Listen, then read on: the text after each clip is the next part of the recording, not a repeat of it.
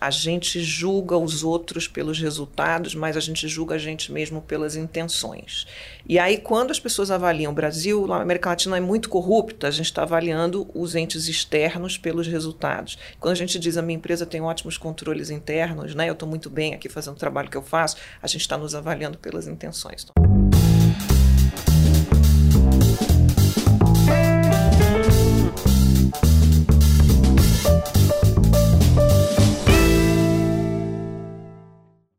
Seja bem-vindo ao LecCast. Eu sou o Márcio Calai. No episódio de hoje nós vamos falar sobre fraude ocupacional, um tema que realmente tem um impacto muito relevante no dia a dia das empresas. Para conversar comigo está aqui a Fernanda Barrosa, que é diretora geral da Kroll para a América Latina. Fernanda, obrigado por estar com a gente hoje aqui no LecCast. Obrigada a você, gente. É um prazer. Como eu disse, é meu primeiro compromisso pós-férias, então estou super animada aqui com essa conversa. Que legal. Vai ser um bate-papo muito descontraído, como sempre, aqui no LecCast. E a gente vai falar de um tema é, que traz muita curiosidade. As pessoas se interessam muito pelas investigações, é, há um glamour em torno, nem sempre verdadeiro, né? Mas a gente sabe que investigações realmente é, elas demandam um trabalho muito extenso e é algo bastante difícil de se executar. Mas existe, claro, uma, uma imagem, né? Porque principalmente está de fora dessas investigações de que é algo é, muito especial e muito grandioso. Né? E, e nossa conversa ela surge até por ocasião é, da publicação de um relatório importante da CFE, da Association of Certified Fraud Examiners, é, que é o Occupational Fraud 2022, é, a Report to the Nations. E esse estudo ele vem trazendo, na verdade, a análise de 2.110 casos estudados em 133 países que causaram uma perda superior a 3,6 bilhões de dólares. Então, realmente é um impacto muito grande.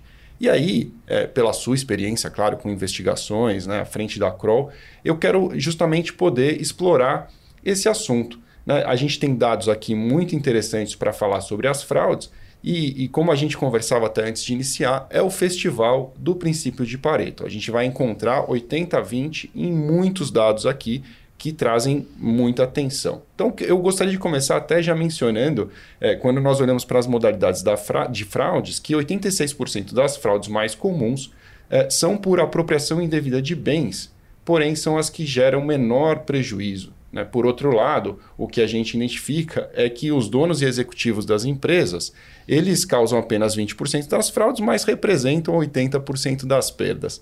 Você pode explicar isso para quem está nos ouvindo? Bom, é, quanto maior o cargo da pessoa no negócio, mais acesso ela tem à informação, mais, mais autonomia ela tem com os controles internos e mais danos ela pode trazer. Né? Então, os funcionários que têm acesso a bens da empresa e têm acesso, por exemplo, ao processo de compras, é, são funcionários que normalmente eles subtraem bens, subtraem valores financeiros, é, mas existe uma limitação, porque eles estão dentro de determinadas alçadas bem definidas e eles não podem ir além desses valores. Né?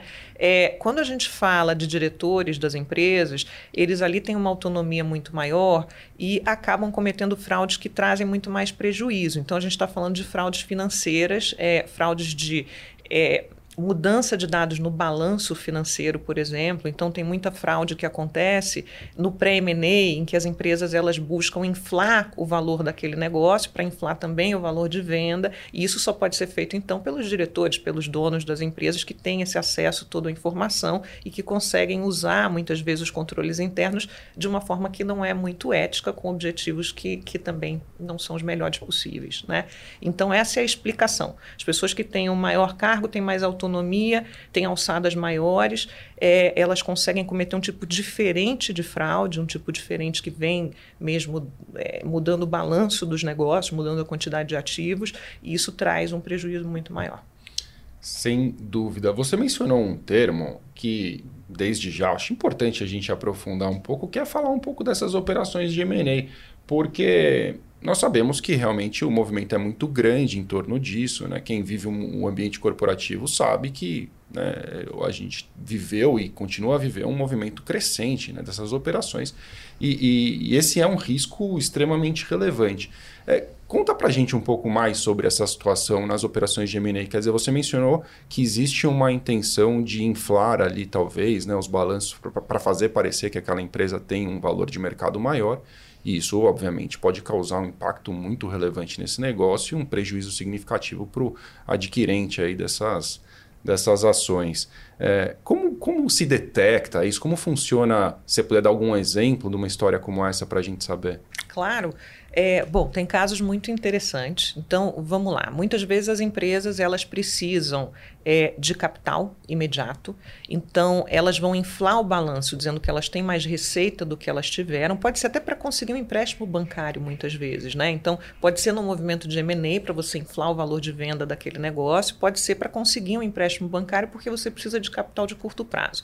Então, existem diversas formas de fazer isso. Os fraudadores são sempre muito criativos, na verdade. É, vou citar alguns aqui. Então, é, em casos recentes que a gente teve, por exemplo, a empresa inflou inflou a receita porque ela emitiu notas fiscais de venda de produtos com o valor total daquela venda, no entanto, ela vendeu com 90% de desconto. E o desconto não entrou como uma subtração do valor da receita. Então, a receita ficou como o valor total daquela venda, mas aquela, aquele capital não entrou de fato no negócio. Né? E nem entraria mas fez parte do valor de venda, porque fez parte da receita que foi colocado um múltiplo em cima. Então, isso foi descoberto depois apenas da compra, né? E gera uma situação muito desagradável, porque além do comprador ter feito um pagamento que é acima do valor de mercado, ainda que esse pagamento tenha sido diferido, ainda que existam proteções contratuais, proteções legais nesse movimento transacional, é o que acontece é que o comprador fica numa situação que reputacionalmente é ruim, porque você não abre essas situações para o mercado. Né? Você não vai contar para todo olha, comprei uma empresa que me fraudou porque isso acaba repercutindo negativamente na imagem do próprio comprador, que normalmente vai adquirir outros negócios. Né? Então fica ali uma situação de negociação um pouco escondida. E para o lado do vendedor, obviamente, é uma situação complicada do ponto de vista legal, porque se o, o comprador quiser, ele pode processar de fato por fraude, né? É, e fica numa situação reputacional também muito complicada, porque é, por mais que isso não seja aberto publicamente, no mesmo setor as pessoas acabam sabendo que algo aconteceu. Então, ele vai ter dificuldade, né, o vendedor, de vender de novo negócios similares ou de fazer negócios transacionais que sejam similares. Claro, faz todo sentido e de fato, né, ainda que num negócio como esse envolva né, uma conta, uma escrow account, né, que normalmente retém uma parte dos valores devidos ao vendedor para situações atípicas, muitas vezes num cenário como esse de descontos extremamente altos, talvez não seja o suficiente para cobrir o prejuízo. É, outro dado extremamente relevante aqui da pesquisa diz respeito ao, ao método utilizado né, na, nas fraudes. E, e, eu acho interessante notar que a, as fraudes envolvendo, e aí é, os amantes das criptomoedas vão ficar bravos comigo, mas já representam 8% é, dos casos. Quer dizer, é, as criptomoedas estão envolvidas em 8% dos casos de fraude, que já é um, um impacto relevante, restando aí é, 48% é, para suborno e kickback, e 43% é, se utilizam daqueles bens apropriados da empresa para cometer os atos de corrupção. É, qual que é a sua visão aí sobre essa modernização né, do, das técnicas de, de fraude? É, bom, vamos lá.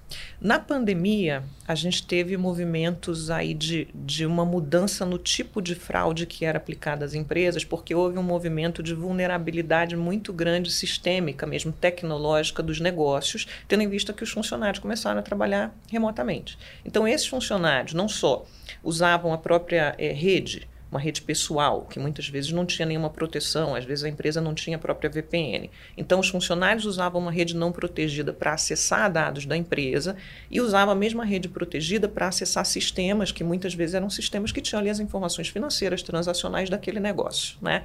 É, então, houve, nesse momento, muitas fraudes cibernéticas em que é, os fraudadores eles podem entrar por phishing ou por invasão mesmo dentro do seu é, computador, do seu hardware por meio da sua rede talvez desprotegida, é, em que eles vão então entender como você trabalha, como é o seu dia a dia de trabalho, com quem você se comunica dentro da empresa, com quem você se comunica fora da empresa E aí eles vão, depois de obter esse conhecimento, eles vão simular situações. Então, eles muitas vezes vão simular que são um fornecedor com quem você lidar, tem que lidar diariamente. E eles criam um e-mail similar, usam o mesmo nome, a mesma assinatura, uma coisa assim muito bem feita. E aí eles mudam a conta bancária de recebimento de um pagamento. Né? A gente viu isso em diversas situações, inclusive no mercado aí da saúde, que é um mercado super bem regulado e com controles internos muito bem definidos quando a gente compara com outros setores, mas a gente viu aí pagamentos sendo feitos a contas bancárias internacionais é, que não tinham nada a ver com, com as contas bancárias dos fornecedores que de fato enviaram os produtos que deveriam ter sido pagos. Né? Então, esse é um exemplo do tipo de fraude. Você mencionou as criptomoedas, isso é algo que a gente tem visto crescer bastante, porque acho que as pessoas estão se sentindo mais confortáveis a investir em criptomoeda. Eu, eu não me sinto, como você também colocou, talvez você não se sinta, mas tem muita gente que cada vez se sente mais confortável a investir em criptomoeda. É, e o que acontece no universo da, das criptomoedas é que não só as transações elas são autônomas, né, é, mas elas são multijurisdicionais. Então, por mais que seja possível você fazer o, o, o rastreamento de uma transação, para você recuperar um capital desviado, um capital roubado seu, alguém roubou a sua carteira com as suas criptomoedas, ou você fez um pagamento, uma transferência para um ente que não deveria ter recebido aquele dinheiro, é, esse rastreamento que pode ser feito dentro do blockchain, ele vai ser um rastreamento que vai passar por diversos países diferentes. Então, não é que eu, a gente vai abrir um processo aqui no Brasil para pedir uma quebra de sigilo para uma corretora e aí conseguir recuperar esse capital. Não, você vai pedir uma quebra de sigilo para três países diferentes, para identificar três corretoras diferentes, abrir processos legais lá e, e às vezes o mercado ainda não está bem regulado do ponto de vista financeiro, é, então torna muito mais difícil a recuperação desse capital. Então eu acho que é, o número de fraudes nesse mercado ele vai aumentar, a gente vai ver esse número crescendo no Report to the Nations no, no, daqui a dois anos, é, e cada vez mais as empresas elas vão ter que pensar em como se proteger. As empresas que decidiram investir em criptomoeda, elas vão ter que criar um framework de proteção para que eles possam rastrear qualquer tipo de problema ou detectar no momento em que acontece.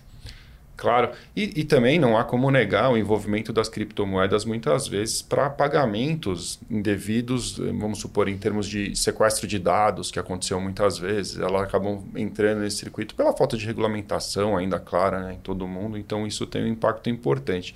Eu confesso que eu acho extremamente interessante eu sou um amante das inovações, das novidades. Eu acho que é, tem muita coisa boa para se desenvolver em torno de blockchain, enfim, é, isso ainda vai muito longe. E confesso também que eu entrei no momento errado e perdi, aí eu saí, eu nunca mais entrei novamente. E, Ficou traumatizado. É, na verdade, eu gosto de investir em coisas que eu consigo entender um pouco melhor. E eu confesso que eu ainda não tenho uma clareza muito grande sobre os impactos nas oscilações. A gente vive neste momento em que a gente grava essa entrevista, agora nós estamos em maio de 2022, um momento de extrema queda. É, de certa forma inesperada, repentina, muitas vezes até impactado pelo aumento do, do juros nos Estados Unidos, imagino eu, e aí pela minha, de novo, confessando aqui minha ignorância em termos de, de dos impactos, e isso me deixa muito inseguro de realmente investir. É, o que não acontece investindo em uma empresa, porque afinal de contas, né, quando eu compro ação de uma empresa, posso estudar um pouco mais sobre aquela empresa, posso saber quais são os planos, a situação financeira, o que, que o mercado daquele setor vai. Então, tem, tem elementos mais palpáveis para mim. É por isso que, que eu tenho algum receio de voltar, mas eu, assim, ao meu redor, eu tenho muita gente interessada e, e, e assim, e é crescente realmente, né? Até pelos grandes ganhos, né? Aquelas 3 mil por cento, as coisas que acontecem com as pequenas moedas. Então, atrai os investidores, né? E o, meu, o cuidado é esse. É, é tem uma questão do lastro, né? Que aí é uma outra discussão, uma discussão financeira. Qual é o lastro, de fato, o valor, quando você compara com uma empresa que tem uma ação e tudo mais. E, e uma questão relacionada a ganhos muito rápidos que as pessoas querem ter, às vezes, com, com um esforço menor.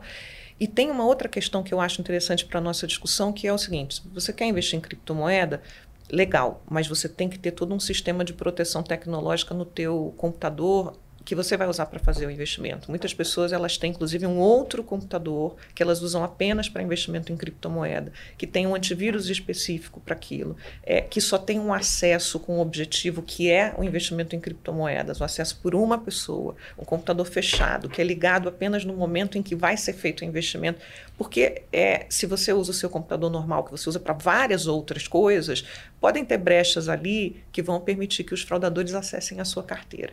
E aí, se acessarem a sua carteira, você corre o risco de perder a sua carteira, ou perder o acesso à sua carteira. Né? A gente já viu isso em vários casos. E como eu falei antes, é difícil recuperar esse dinheiro. Não é impossível, mas é difícil porque é multijurisdicional, então torna muito mais complicado.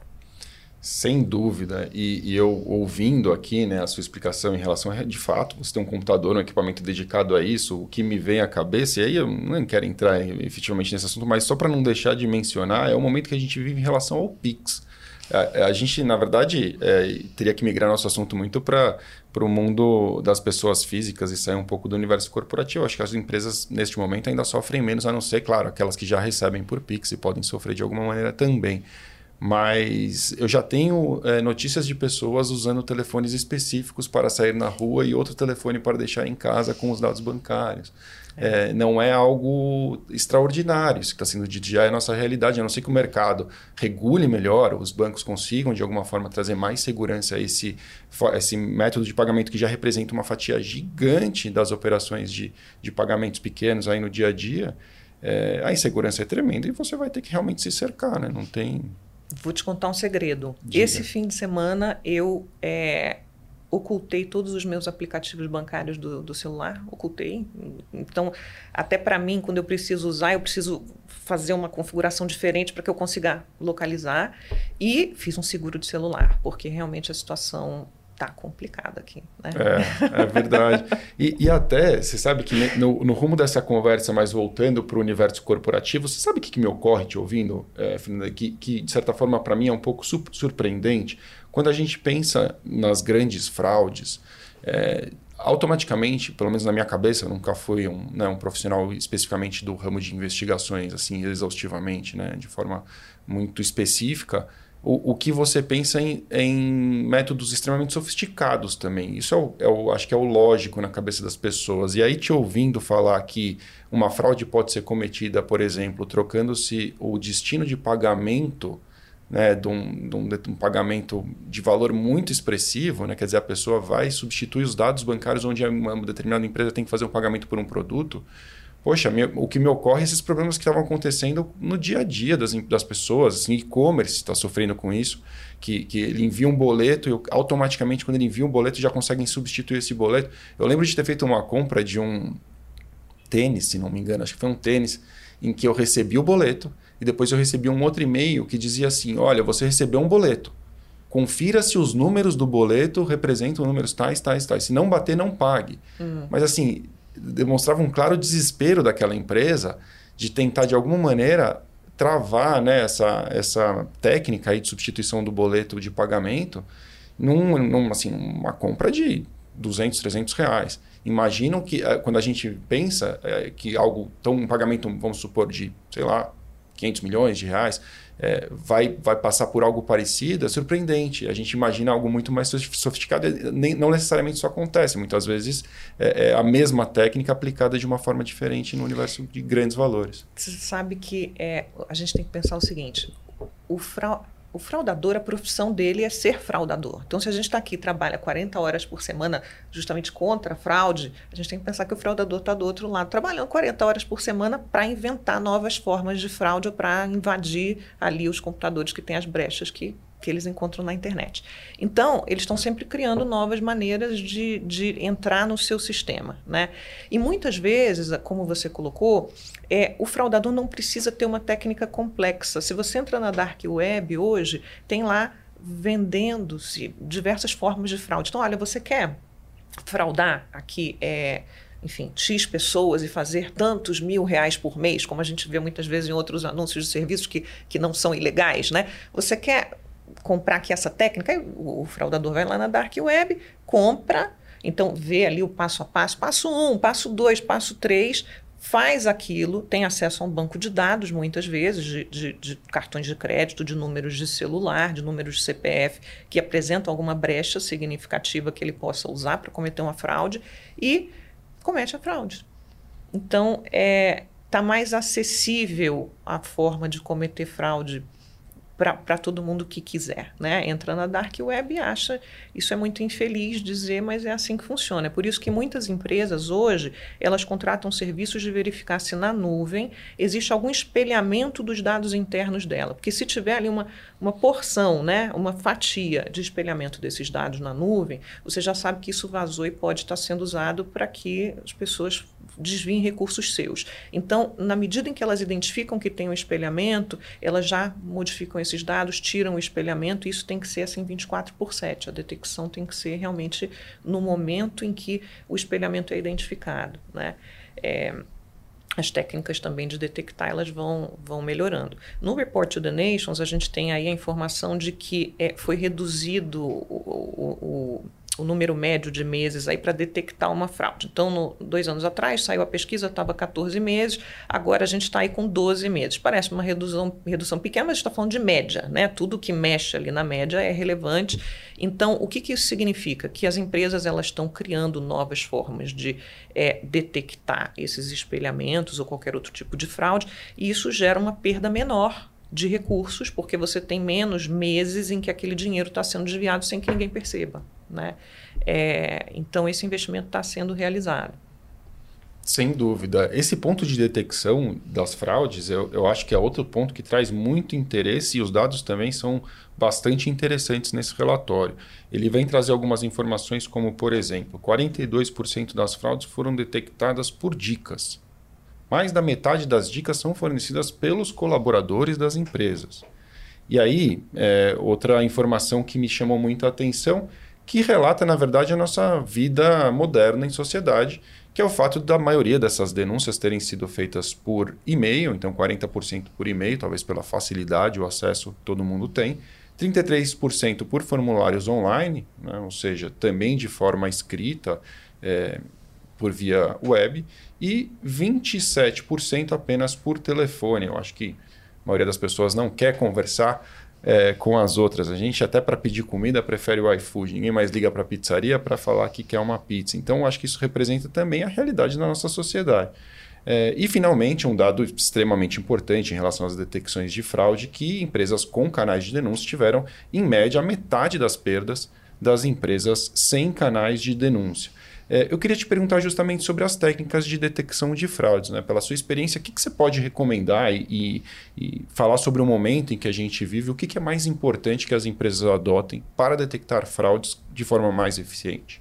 Tá, então vamos lá. O canal de denúncia ele é importante e como você colocou, tudo que torna mais anônima a participação ali do funcionário ou da, do ente externo que vai fazer a denúncia é, é mais atraente, né? Então, por exemplo, às vezes o telefone não é algo que permita tanta anonimidade assim, porque você tem a voz, mesmo que você não fale quem você é, né? Então, é, os outros mecanismos aí de denúncia acabam sendo é, mais bem vistos, né?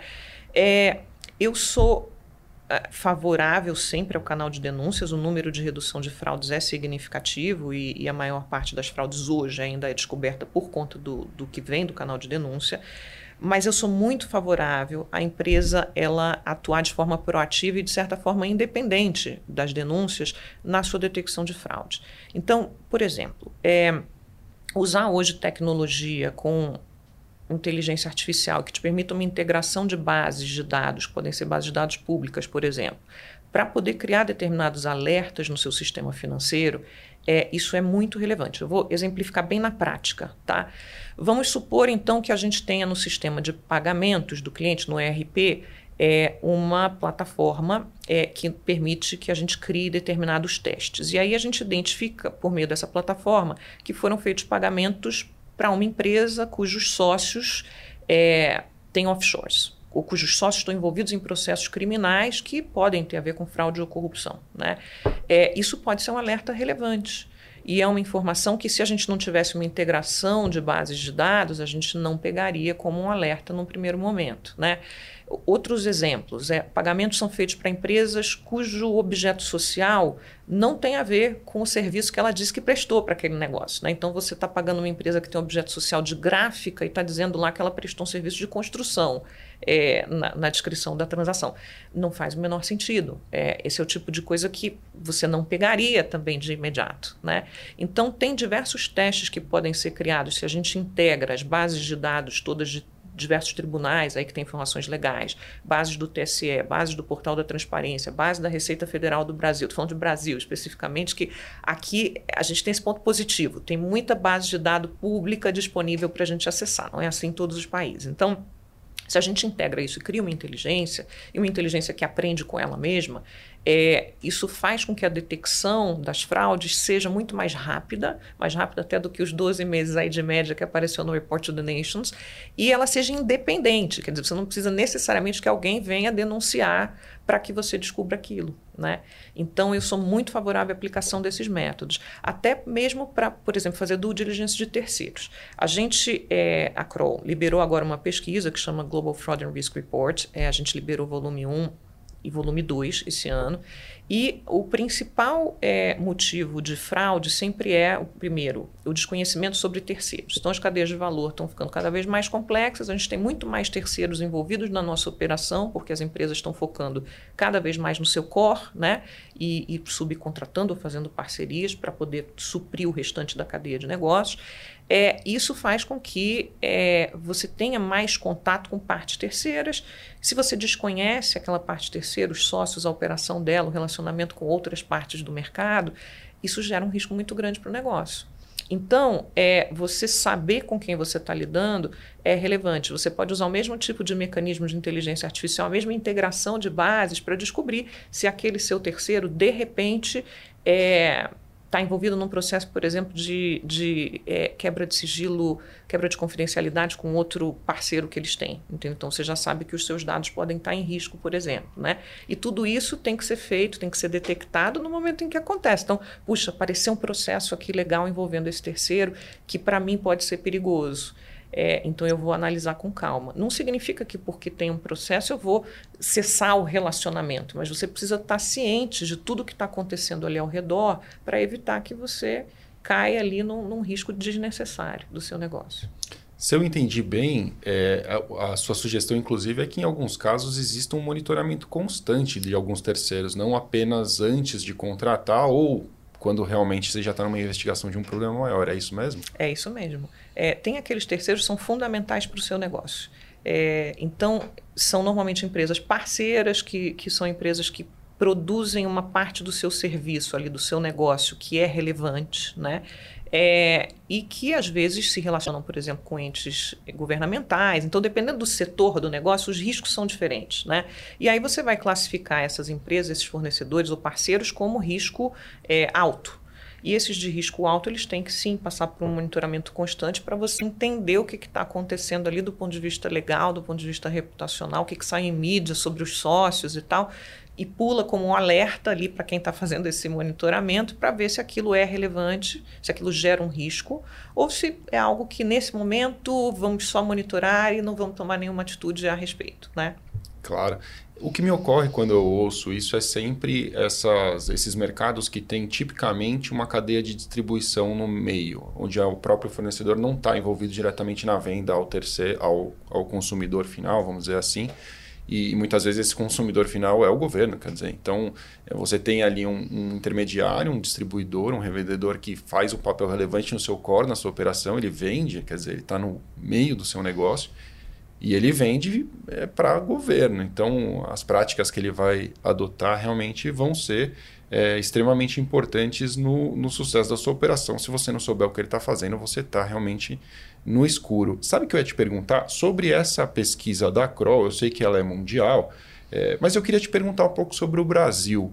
Né, você deve ter uma visão bem clara aí sobre, sobre a operação em outros países. Como está o Brasil nessa história? Por que, que eu pergunto isso? A gente recentemente, no, na entrevista com o, o Awane Kuzma, aqui nós conversamos né, sobre o, a percepção de corrupção, né, um dado relevante aí no índice de percepção de, da corrupção que é feito pela Transparência Internacional. Nesse caso, a gente está falando de uma pesquisa mundial da CROL e que certamente tem alguns dados sobre o Brasil. O Brasil está bem, o Brasil está... Lá a gente percebe que a gente só piora e a gente e discutir aqui, né, eu e o Awane, de forma crítica sobre isso. Será que realmente a gente só piora? Será que, na verdade, isso não representa é, uma visão maior sobre tudo que já acontecia e aí, por ter mexido no Vespero, essa percepção da corrupção tende a ser maior? Enfim, aquilo era um outro universo. Queria saber, na, é, no relatório dessa pesquisa da Kroll, como o Brasil aparece, como estamos?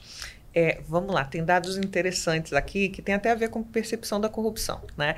É, a gente tem que sempre lembrar que é uma percepção. Então, a gente não está, no, no, por exemplo, no Transparency Index, vendo o número de casos de corrupção em cada país de forma objetiva para poder classificar onde tem mais corrupção ou não. E tem uma pergunta no nosso relatório que é similar a essa, que é o seguinte: é, para as empresas multinacionais, então a gente teve aí, sei lá, mais de 1.300 executivos respondendo no mundo inteiro. Qual é a região onde é, é você vê mais risco para o teu negócio, né? E no mundo inteiro, quando você pega a média, é, as empresas elas responderam Estados Unidos e Europa. Agora, o pessoal aqui da América Latina e Brasil respondeu que é a própria América Latina. Então, a nossa autopercepção sobre o nosso próprio risco do, do, da nossa jurisdição aqui, ela é mais alta do que a média global. Então a gente tem uma visão um pouco pessimista sobre o quanto de corrupção a gente vê no nosso mercado.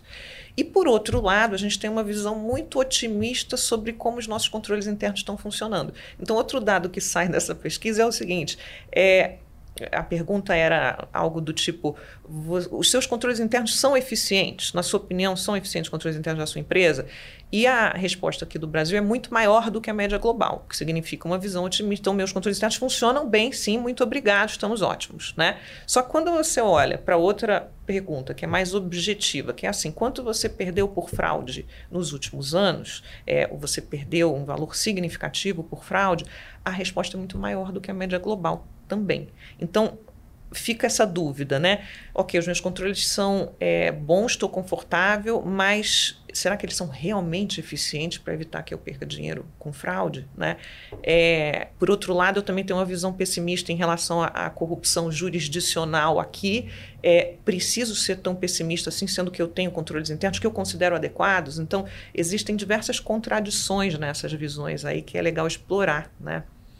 É difícil muitas vezes, né, para o profissional que está ali respondendo também assumir a falha dos próprios controles e de outro lado é, esse pessimismo em relação àquilo que não faz parte da minha própria operação é mais fácil, na né, minha visão, pelo menos assim, é mais fácil dizer que eu estou inserido num mercado corrupto e, e o problema Está, é mais difícil olhar para dentro. Externo, né? né? É, é. é mais difícil olhar para dentro e falar, não, realmente, a gente tem um problema aqui interno. Mas é muito interessante saber disso, né? E, e interessante quando a gente olha é, também para uma visão global, o que, o que é te perguntar sobre os outros países. Quer dizer, é, o Brasil, né, colocado ali muitas vezes ao lado de países de extrema corrupção, extrema pobreza, países em guerra, né, nos índices de percepção da corrupção.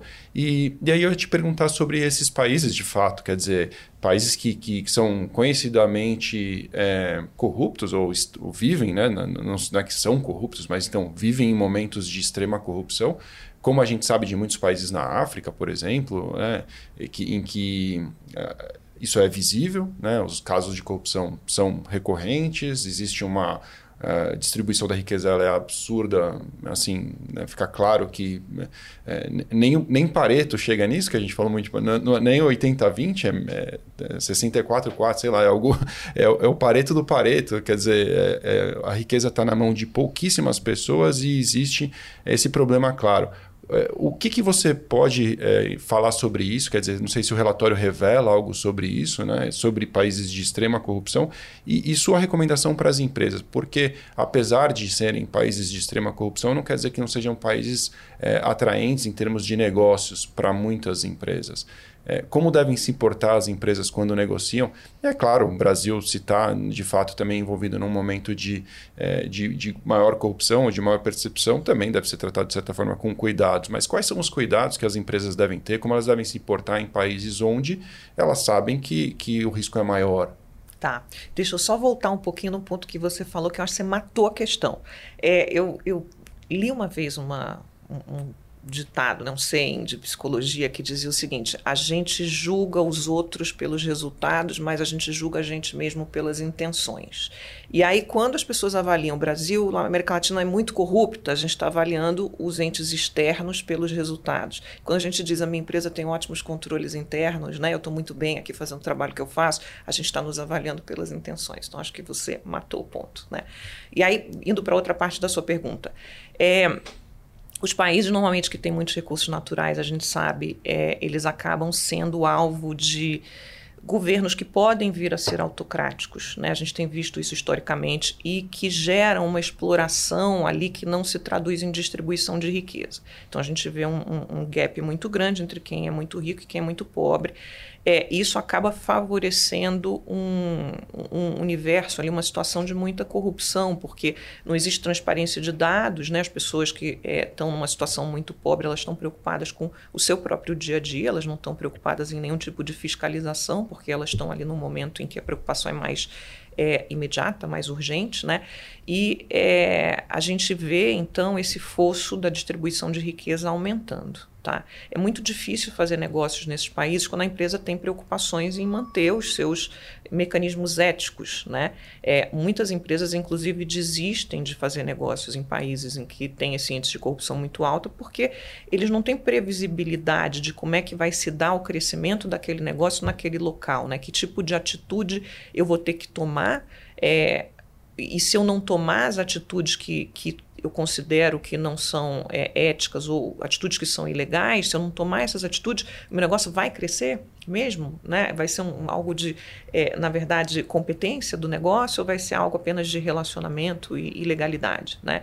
Então, é, o que as empresas normalmente fazem é um estudo é, dos mecanismos legais e de controle daqueles países onde elas querem atuar, e se elas decidem atuar lá, elas vão ter que constantemente ficar ali monitorando fornecedores, é, parceiros, funcionários que têm atividade junto a entes governamentais, porque é, é difícil, realmente é muito complicado e, e, algumas empresas até tentam atuar junto com o governo para criar mecanismos de transparência, o que é muito legal, né? Quer dizer, você tenta usar a sua experiência em outros países para ajudar a, a, transparência a se desenvolver, é, por exemplo, em países que têm um índice de corrupção muito alto, mas é, é muito complicado de fato, né?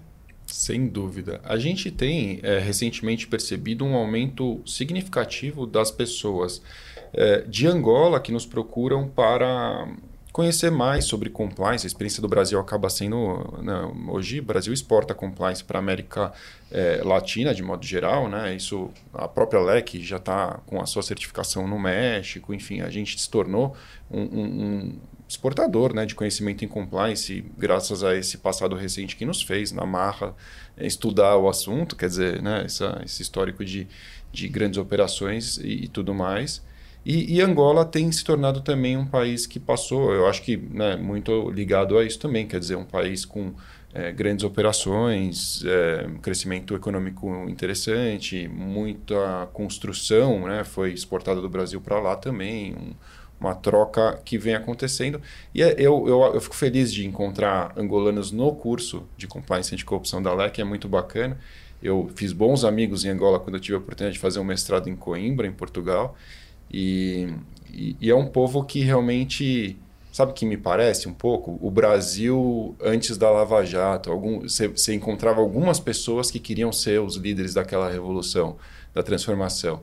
E, e, é muito bacana encontrar esses líderes aqui. Então, eles aparecem esporadicamente nos cursos, ouvem o LikeCast. Eu tenho certeza que eles estão pela língua, claro, a língua ajuda, né? encurta a distância entre o mundo.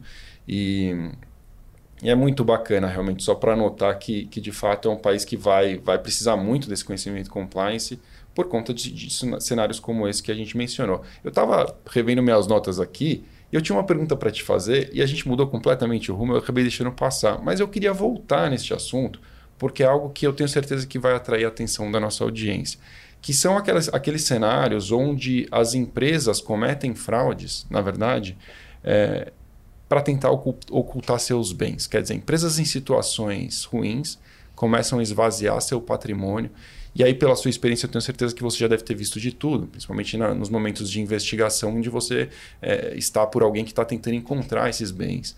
Queria que você falasse um pouquinho dessas técnicas, táticas, enfim, como que as empresas cometem esses tipos de, de infrações e, e, como proteger, né? Como sempre, como proteger o, o, o, nosso cliente, né? Se eu estou ali como advogado ou mesmo como consultor, como proteger o cliente para que ele não sofra essas perdas pela, pelo desaparecimento repentino dos bens de uma empresa em situação ruim. Desaparecimento é uma palavra ótima. é, bom, infelizmente a gente tem aí muitos casos de empresas que, quando estão numa situação financeira difícil, é, e muitas vezes tem credores ali que, que a empresa sabe que vai ter dificuldade de pagar, ela começa a esvaziar o seu patrimônio. Então, você vê é, claramente que diversos ativos vão sendo transferidos ou para outros negócios ou para pessoas físicas relacionadas aos sócios daquele negócio e são transferidos de formas. É, não usuais, né? Então são feitas doações, são, são feitas vendas de patrimônio abaixo do valor de mercado. É, muitas vezes o patrimônio sai do ativo contabilizado sem nenhuma explicação específica, e aí você tem que descobrir onde foi parar. No ano tem aqui um, um, negócio, um equipamento que custa tanto, e no ano seguinte já não tem mais nada, mas não depreciou, então você não sabe exatamente o que aconteceu, né?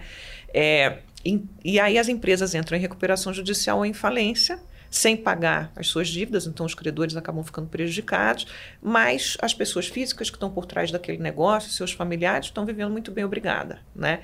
Então, é, a gente atua em muitos casos em que é, a gente consegue provar que houve uma fraude ao credor, porque houve essa transferência então patrimonial de forma indevida, né, sendo que ela deveria ter sido usada para pagar ali uma dívida com uma parte terceira. E a gente vai descobrindo as formas mais criativas possíveis de transferência desse patrimônio. Né? Às vezes, contratos, por exemplo, é, eu faço de conta, um contrato fictício. Né? Assinei um contrato que eu vou prestar um serviço ou vou vender um produto é, para um, uma empresa nas Ilhas Cayman. Tá? É, vamos usar assim, uma jurisdição conhecida do ponto de vista de offshore, aí, grey list, né? E esse contrato, eu não estou prestando nenhum serviço, na verdade, não estou vendendo nada. É, no entanto, aquilo saiu do meu ativo de alguma forma, quando é um, um, um equipamento, um ativo fixo, né? É, e eu tenho ali uma justificativa que eu deveria ter para aquilo ter saído, mas o contrato é absolutamente fictício. Então, tem diversas formas de fazer isso. O que a gente tem visto, o que a gente tem feito para muitos de nossos clientes é o seguinte: quando você começa a ter é, você emprestou dinheiro e você começa a ter uma carteira de empréstimos né, ou de recebíveis muito grande com uma parte terceira, você passa a ter que controlar o movimento financeiro daquele negócio. Então, isso significa não necessariamente ter acesso aos dados financeiros transacionais, mas muitas vezes é, verificar constantemente, anualmente, quanto de ativos aquele negócio tem. Então, olha, quando eu emprestei o dinheiro, aquela empresa tinha tanto em patrimônio e ativos fixos, em imóveis, veículos, etc.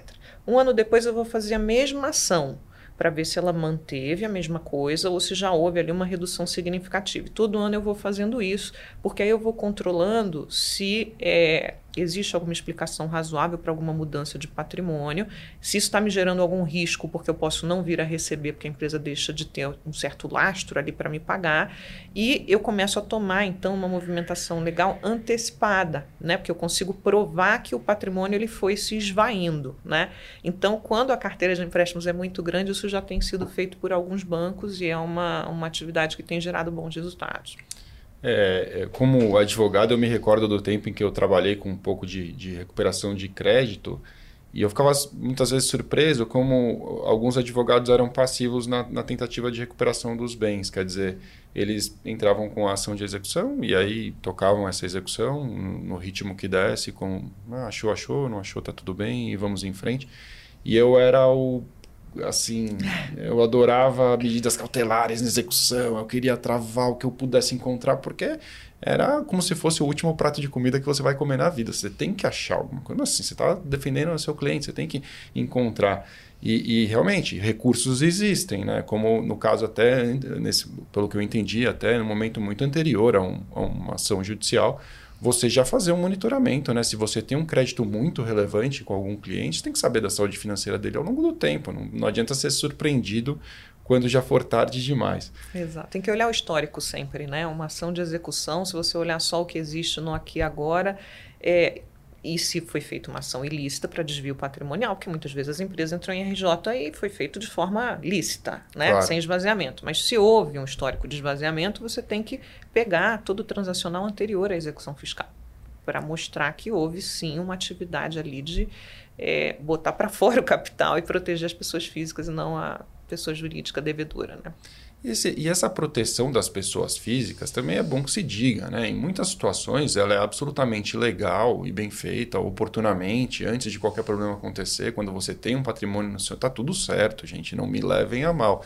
Mas é claro, é, a partir do momento em que existe né, um, um, problema, um risco muito relevante de que aquele problema vai se concretizar, a pessoa é, passa a esvaziar seu patrimônio de alguma maneira, né? a gente conhece milhões de holdings que aparecem, etc. e tal é, não é a prática mais correta do mundo, né, em relação ao seu credor ali que tem a intenção de receber. Fernanda, obrigado demais pelo papo, foi assim muito esclarecedor. Eu tenho certeza que a nossa audiência vai adorar também. E como sempre, a gente tem uma tradição aqui no LikeCast para encerrar. Eu queria te dar a oportunidade de deixar uma dica, uma indicação, uma recomendação para nossa audiência. Muitas vezes é um livro, enfim, aquilo que, que te ocorre sobre fraude. Tá, eu vou passar aqui dois livros, não são necessariamente sobre fraude, mas como a gente estava falando sobre, por exemplo, Angola, a gente está vivendo um momento também eleitoral no Brasil, então é, é importante a gente estar tá sempre fiscalizando o nosso governo, né, as nossas atividades democráticas. Existem dois livros que eu gosto muito. Então, um deles chama é, How Democracies Fail, e outro chama How Democracies Die, né, como as democracias morrem, é, o que a história revela sobre o nosso futuro. E aí eles já entram, por exemplo, nessas explicações de por que, que alguns estados estão virando governos autocráticos e as pessoas não se deram conta que os governos estavam virando autocráticos. É, o autor é Steven Levitsky e é, é uma visão crítica excelente que eu acho que ajuda a gente a mudar um pouco o nosso pensamento, né? pensar um pouco diferente. Muito bom. Então, ficamos assim. Obrigado mais uma vez, Fernanda, por ter participado conosco aqui hoje. Foi um prazer.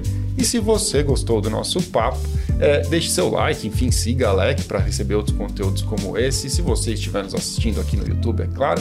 E se você está nos ouvindo aí pelas mídias de áudio, lembre-se de seguir o LECcast. Dessa forma, você será notificado quando os novos episódios estiverem no ar. Obrigado. Obrigada, gente. Foi um prazer, tá? Valeu! E para acessar mais conteúdo sobre compliance, acesse lec.com.br. Um abraço!